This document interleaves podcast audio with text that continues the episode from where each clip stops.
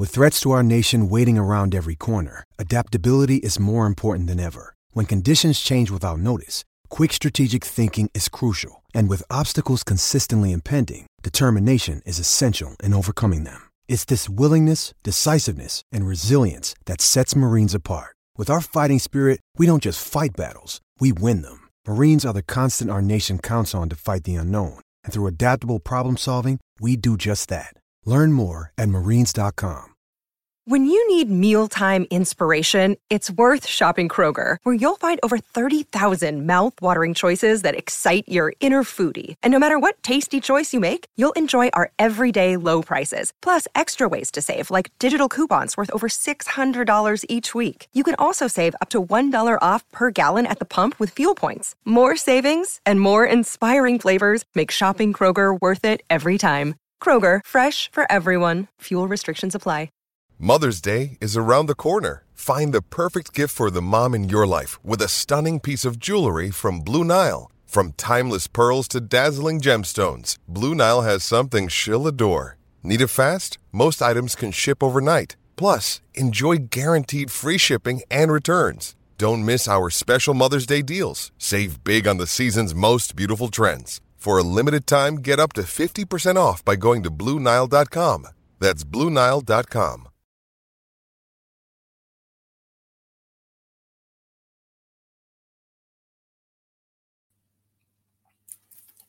Is it that up? What is good, people? Welcome back to another episode of the Undiluted Football Show. I am your host, Toni Afoke. Um, the depressed Toni Afoke today. No, I'm joking. I'm not depressed, but we move. Let's get straight into it. Another round, another round week of Premier League action. Had the Manchester Derby to talk about. Liverpool winning, Chelsea winning, Arsenal winning today as well. But let's start off with the Manchester Derby. Ended 4 1. Uh, I stopped after the fourth goal to be fair. The Derby ended 4 1 to Manchester City. A game of two halves, really. Um, City were the better side throughout the game. United looked pretty decent in the first half, you know, especially after the Sancho goal. A good goal for Jadon Sancho on his return back to City. Um, when that Sancho goal went in as a neutral, you would have been like, yeah, United kind of deserved the goal. They've been playing some pretty decent stuff. However, City got another goal with just ricochets in the box. And then the second half, just Man United didn't perform at all. Didn't even get a shot on target, I don't think. And City just literally dominated for 45 minutes. And it was just poor from Man United. The players gave up after the third one, after the Mahrez deflection. But just another poor performance from Man United, especially in the derby as well. As a fan, you don't want to see that. Even if they're a superior team, you still got to go for it. Do you know what I mean? As a fan, but it was just horrible. To, it was horrible to watch. A horrible game of football coming from a Man, United perspective, there's so many things going wrong. I think for City as well, a good win for them. Obviously, Liverpool piled on the pressure with their win at West Ham, which we'll get onto later in the show. But a good win for City, six points still clear, even though Liverpool had that game in hand still. But they're still they're still six points clear at the top of the table, and that's the reason they're champions at the moment with a performance like that.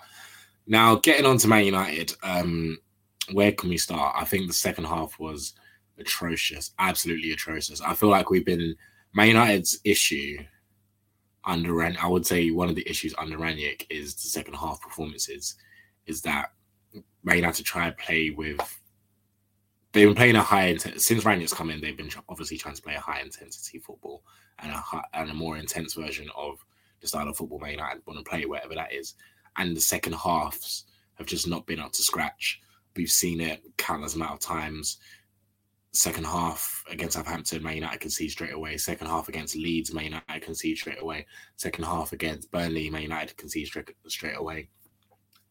And second half today, Man United didn't even get a shot, didn't even get a shot on goal or shot on target, and it was just it was just ridiculous. Um, Man United are going through another. I think we're in the dark ages. I think coming from a Man United fan who's been a fan all my life, I had obviously had it good as a kid and now that my teenage years, so teenage years wasn't too bad, but now my pre-adolescent to adult years have been terrible. And Man United are in the dark ages at the moment. They're really the structure of the club is wrong. There's so many things going wrong at the club. I don't know how a team that was supposed to be listen, we all thought at the start of the season Man United came second, signed Sancho Varane and Ronaldo and thinking, okay, they're looking going for the title. but oh boy, weren't we wrong? And it just goes to show that if you don't have anyone upstairs in football that is upstairs above the manager that works in football, it's just not going to work. We don't have a structure at the club. Now, the only positive going into this is that one, we all used to blame Edward Wood. Now Edward Wood's gone. Richard Arnold's now our CEO. And the only positive I can think of is Richard Arnold said, you know what, cool. Unlike Woodward, well, like Woodward, I'm a business guy, right? I do the numbers. That's what I'm good at. Unlike Woodward, I'm not going to bother with footballing stuff because that is not my forte, and um, is what it is. Let the footballing people do the footballing stuff. So then we signed John Murtough as a technical director, and then Darren Fletcher as a football director. Couldn't tell you what that is. But then I feel like one of the positives was signing Ralf Rangnick. Now United have looked a better side on the Rangnick this season. I'm not saying he's come in and revolutionized everything. He hasn't.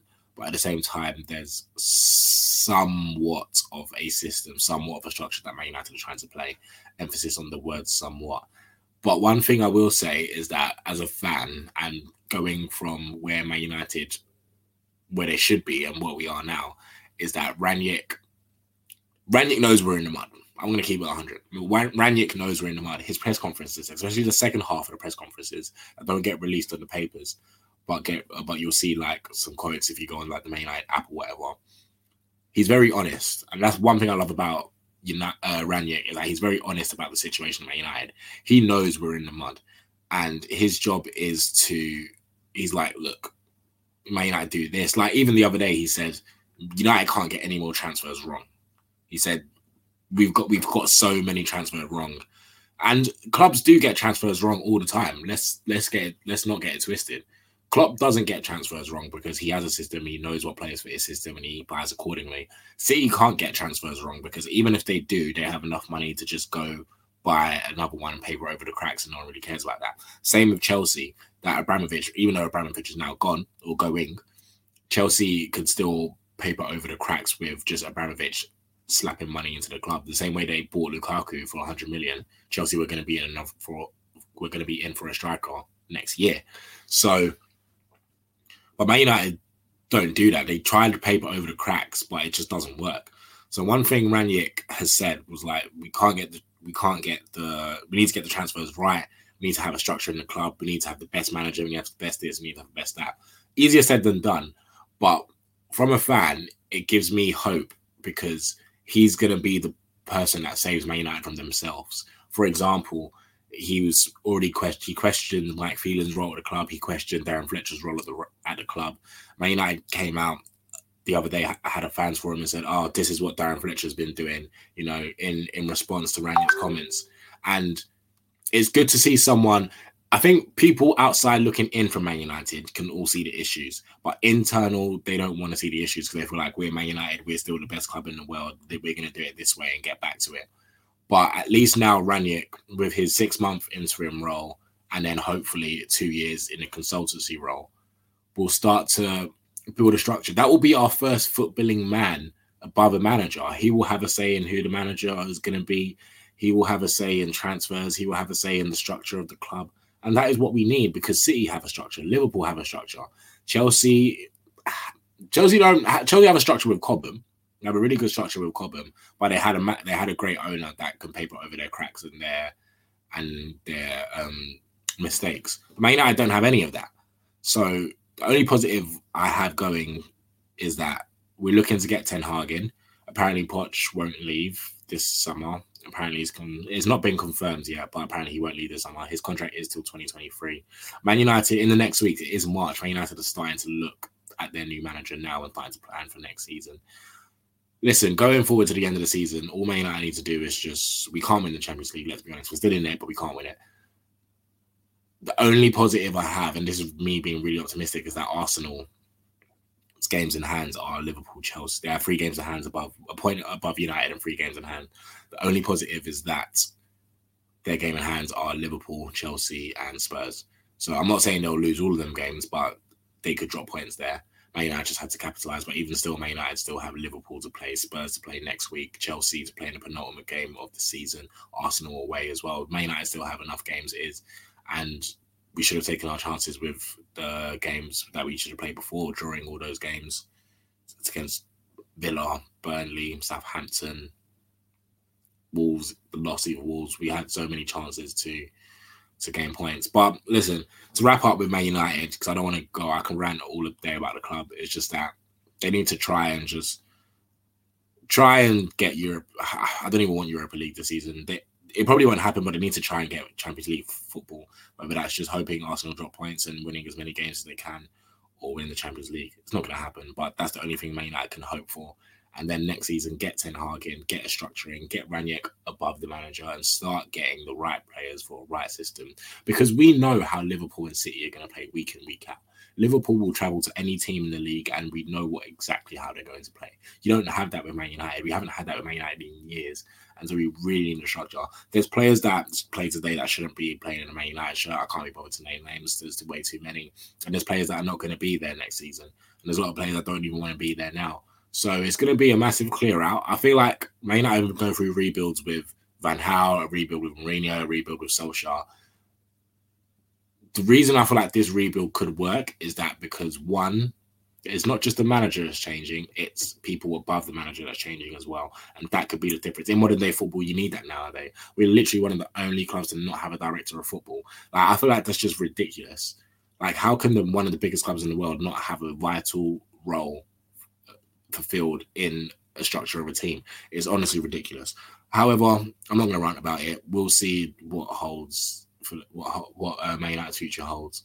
But let's get on to Liverpool. Liverpool win 1 0 against West Ham. Scrappy win. Sadio Mane with a goal. Piling on the pressure at West Ham. I feel like West Ham are kind of out the race now. But Liverpool piling on the pressure. It, they didn't even play that well, to be fair, but the best teams find a way to win and get them three point, get them three points regardless of what you do and regardless of how you play. So big ups to Liverpool there. Chelsea 4 0 win at um 4 0 win at Burnley again, Chelsea are not in the title race. They're not in the top four race, but Arsenal are not too far ahead of them if they win their games in hand. But at the same time, I, I doubt Chelsea are going to slip into third. I mean, I, I doubt Chelsea are going to slip into fourth. I don't see that happening. But who knows? Chelsea are just in the midst of this. Um, Arsenal is a club we should get onto. They won today 3 2 at Vicarage Road. They're now fourth with three games in hand. It is really in Arsenal's hands, fourth, this fourth place now. They're fourth with three games in hand. It really is in the it's theirs to lose now, uh, especially after this performance. It's really theirs to lose. Whether they do it or not, that's the thing. I feel like I'm still not convinced of Arsenal because I don't see them beating the big clubs yet. And I feel like if you want to be in the top four, you need to have at least a couple results against the big clubs, first and foremost. Secondly, I think, but the reason I feel like they're getting points is because they beat the teams they need to beat. And as well as beating the top four and the top six and whatever, you need to beat the teams around you as well. And Arsenal are doing that. These the even though they had that draw against Burnley nil nil at the Emirates, winning at Watford, winning at Wolves both times, the 90th minute winner against Wolves, things like that. You just need to find a way to get the three points, and that could be the difference of Arsenal making top four. Now, Arsenal's it will be a very good thing for Arteta if he does make top four. Their thing this season was to go for Europe. It wasn't just Champions League because Arsenal were not in Europe this season, so they could have gone with any type of Europe. So the fact that they're away from Champions League football is is good in a sense. Are they ready for Champions League football? I don't think so. But right now they're in pole position for it. So credit to Arsenal where credit's due. Um, speaking of, there was a debate the other day. I think uh, Micah Richards put in the Daily Mail saying that Liverpool and City are the best teams we've ever seen in Premier League, and I was speaking about it on Talksport the other day. And I said this, I said it, and I said no. And I'm not saying they're not one of the. I just feel like these teams right now are not the best. I think it's weird to put a four-year dominance between two sides. Well, not even. Yeah, we'll say four years dominance between Liverpool and City, even though it's more Man City than Liverpool. But four years in a span of 30 years, I just think is ridiculous. A four year sample size is ridiculous in comparison to 30 years. We've had teams 3P. I've never seen this Liverpool team 3P. I've never seen a City team 3P. They've hit the double, congrats. And Liverpool won the season after, and then they won it again. But there's teams that United free free peated twice in the league. Do you know what I mean? So there's it's now they're up there.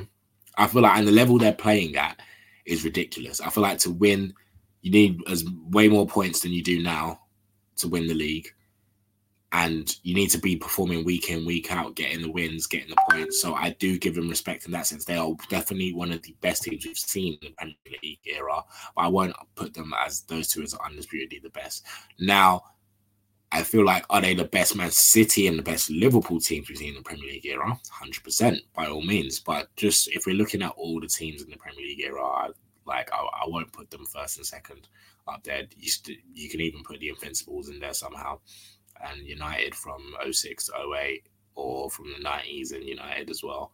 So there are many other Premier League teams out there. But that was just um, a quick one on that debate. Last but not least, let's look at the bottom half of the table. Newcastle. And I did say I did say this about Newcastle. Newcastle was still unbeaten in 2022. I did say this about Newcastle is that one, they have the money to do it. And two, everyone's like Newcastle going to get relegated. And I knew they weren't because even though they were like second from bottom, all they needed, they had enough money to do it in January, and all they needed was to be better than three teams to avoid relegation. That was Newcastle's thing. If Newcastle got relegated, then yes, by all means. But we, we're not expecting Newcastle to get top six. We're not even get even expecting them to get in the top half. Their job this season was to avoid relegation. And sorry, if you're the richest club in the world, you can do that in one transfer window. It is not hard obviously, uh, even right now, some of the players like, well, let's say Chris Wood features, Dan Burn features, and stuff like that, and um, Trippier has helped out. But even still, Eddie Howe's come in and, and has done a good job so far. Will he be the man to take Newcastle to the top? I don't know. But right now, they're Newcastle not getting relegated. They're too good to get relegated. They were too good in the first place to get relegated, and then they had the money in the takeover and made it easier for themselves. So I'm not surprised by this resurgence. I'm not going to say they're not going to go the whole of uh, 2022 unbeaten, but at the same time, we shouldn't be surprised. All they had to do was be better than Watford, Norwich, and let's say Burnley. Burnley might get relegated. Watch not Watford, Norwich, and Burnley. That's all they had to be better than. So really and truly, it is not that hard. And now you've got Leeds, Everton in there as well. Brentford won the other day, so they're not really in that race. They're not too far, but Leeds, Everton as well are people creeping around that spot. So listen, for those sides, Newcastle, Newcastle's fine. They're totally fine. And they will continue. It's only going to get better for Newcastle fans. They're going to have another window. They're going to get some better players in, and we're going to see them in the next five, ten years now start competing about how they do it. I don't know where where they're going to be competing in the next five, ten years, but they've got the resources to do it. They've got a stupid amount of resources to do it. So don't be surprised if you see them up there. But anyway, as another episode of the Undiluted Football Show. You can follow me at Toni Afoke on Twitter, Instagram, all of that, all of that. Follow Undiluted Media on Twitter or Undiluted Media, no, Undiluted Media One on Twitter or Undiluted Media on Instagram. And thank you for watching another episode. Until next time, people. Sports Social Podcast Network. Judy was boring. Hello. Then Judy discovered ChumbaCasino.com. It's my little escape. Now Judy's the life of the party. Oh, baby, Mama's bringing home the bacon. Whoa, take it easy, Judy. The Chumba life is for everybody. So go to ChumbaCasino.com and play over 100 casino style games. Join today and play for free for your chance to redeem some serious prizes. chumba ChumbaCasino.com. No purchase necessary. Void where prohibited by law. 18 plus terms and conditions apply. See website for details.